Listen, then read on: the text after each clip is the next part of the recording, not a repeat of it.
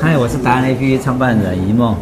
我们今天又来找我们蔡董事长，呃，到了贺木堂，然后再再来让我们董事长介绍一下，自我介绍一下。吴明兄，午安，你好，我是贺木堂的创办人蔡木林。大家午安。是有一个很特别的事情，是为什么又特别又跑来来找他？有一个很重要的事情，是上次喝酒喝酒喝酒喝酒喝酒，喝了五次酒之后。突然发现说他来的时候，我一进来，他第一件事情就拿着这个茶给我喝，我就很惊讶，这是什么东西？为什么这么纯？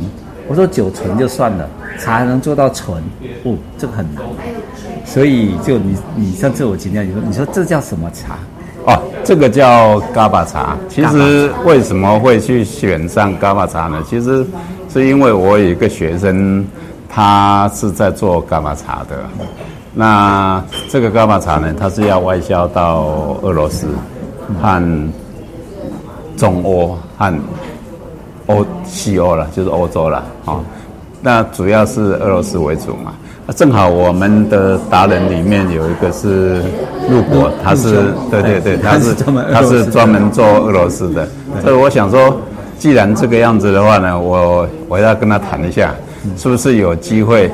呃，用贺木堂的品牌是，然后外销到俄罗斯和其他国家去。是，好、哦，这样也是台湾之光哦。有一件事情，我们是以两个达人的合作，嗯、一件事情是陆博是专门做俄罗斯的贸易，他的表进到台湾是全台湾目前是俄罗斯达人的原因，衣服、手表什么都有。是，如果把这个我们台湾这个酒、这个茶跟酒，贺木堂的酒。嗯到了俄罗斯之后，那可能以后他们是一面打仗，一面喝茶，一面喝酒，打败就没有，因为 有可能哦。因为俄罗斯他喝的酒精度都比较高嘛。是啊，那我们喝木堂的酒呢，其实我们从酒精度高到酒精度低，其实我们都有能力做得出来，是可以为消费者去量身打造专属他们。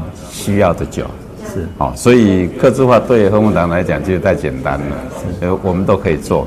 所以那一天陆博也在问说，哎，那这样子是不是有机会把台湾的酒呢送到呃俄罗斯去？所以这个就是我在上一集有提到说，是不是请大家帮忙？呃，如果您有通路有认识的，是不是也就联络我，然后让我呢能够跟他们接洽，然后就一起。把这产品呢销售到海外去，那也就是这样的话，不只是帮贺木堂，其实背后就是帮很多我们农民的忙了。对，好，那现在这些这些茶叶其实也都是台湾农产品啊。那当初贺木堂会做茶酒，最主要的原因是茶酒曾经在公卖局时代风行过一阵子，那后来呢因故消失了。那我们 找到它的原因，我们把这个原因消除了。然后把这个技术提升了，是，所以我们就做出茶酒。所以茶酒是贺木堂其实最开始制作的酒类。嗯，那我们就用台湾的茶叶来做茶酒。所以台湾几乎的所有的茶园，我们花了三年的时间跑遍了所有的茶园，然后去认识哪些茶园比较适合做酒。嗯，所以我们都很清楚。所以我我在上一集也提到说，哎，其实。未来代表台湾的酒应该是茶酒为主了，是哦，因为它毕竟台湾的茶叶在世界上是非常有名，那把它做成茶酒，我相信它可以相得益彰，会更迅速的能够在呃海外发光发热。嗯，蔡董事长不只是达人中的达人哦，他还是创意界的鬼才。应该怎么说呢？茶是茶，酒是酒。他以前在公卖局的时候是酒，就做高粱酒。他到了贺木堂的时候，退休完之后就去做贺木堂这件事，就把茶跟酒并在一起，嗯、对不对？也变茶酒。是茶酒完之后呢，教我们如何呃懂得品酒不品酒。嗯，现在开始又把我们拆开来，这个告诉你说，好好喝茶。如果你喝完酒之后，你觉得嗯，你想要醒酒，那就来个茶吧，嗯、对不对？是这个概念。呃，其实应该说。我们在做酒的时候是发现，呃，茶跟酒应该要能够结合才对呀。是。哦，那后来我们把它做到了嘛。对。那也就是说，未来它两个可以分开，也可以合并，也可以再分开。那这些呢，呃，就是一种创新手法嘛。这是因为我是学管理的，管理里面有一句话，说一个企业不创新，哎，不创新就会走向死亡。所以创新应该是一个企业存活之道。所以我在台湾烟酒公司，我去推出了跟烟酒比较相关，而且也不太相关的呃其他的非烟酒产品嘛哦。我想大家朗朗上口的，像红旗饼干、红旗香肠、红旗猪脚、红旗啤酒这一类的，对，都是当初我去推出来的。那我离开之后到。呃，创立的贺木堂，贺木堂也创出了所有台湾的农产品可以加到高粱酒上去，就创出这样的一个酒类。那目前我们已经上市的这些不同口味的呃农产品的酒类已经有三十三种，那还没上市已经还有三十六种。所以有人问我说：“那你你可以这样做的话，你有没有可能做出上百种甚至两三百种？”我说没有问题，只要给我农。只要给我原料，给我农产品，我就可以把酒做出来。但是问题是背后要还是要销售了，不是只是做而已啦。所以我在上一集讲说，其实做酒对我我们来讲已经不难了，那难在卖。OK，所以卖呢就是要来销售，对对对，大家来推广，然后以这个为乐。是。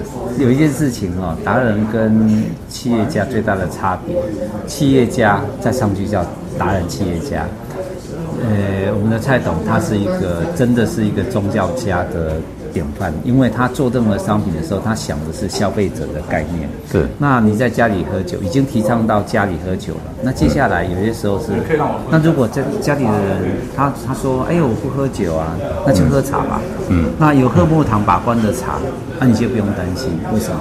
因为他本来就是拿这个茶去做酒，他已经审阅过一次，然后再把它变成是原本的他原本的茶，再提供给你，那就是全家大小。他只宗教的立场就是告诉你，幸福美满健康最重要。对，对对其实其实把关这件事情，我再向各位报告一下啊，我们农产品拿来做酒的时候，其实一般的农民是不会拿去 SGS 检验的。那我们都会拿去 SGS 检验，那检验合格，我们才会拿来做酒。那做成酒之后呢，我们要出厂，还要再做一次 SGS 检验，然后才会让它出去。所以我们会严格的把关。当然，在整个生产过程，从农民他在生产的时候，我们就会开始去要求他按照我们的步骤去做。好，就像我现在在我自己的家的屋顶上。我去种玫瑰花，我就用有机友善农法去栽种。OK，我种出来真的还蛮漂亮的。对，就是我自己也鼓励我自己要要去做啊。对，主要是因为我本来就是农家子弟啊。所以我对于务农这件事情，其实我从小就很清楚，而且有参与。是，一直到念完高中到台北念大学才停止。但是到现在为止，我并没有停止。我现在在新竹老家也在推动有机友善农法。嗯，其实这是一个热忱啊，哈，所以你真的要做生意，其实要有一个热忱，你才商业化。商业化之后，你就会又回到一个宗教思想里面，甚至，嗯，其实你要对别人好，你就要想到这些的部分。对。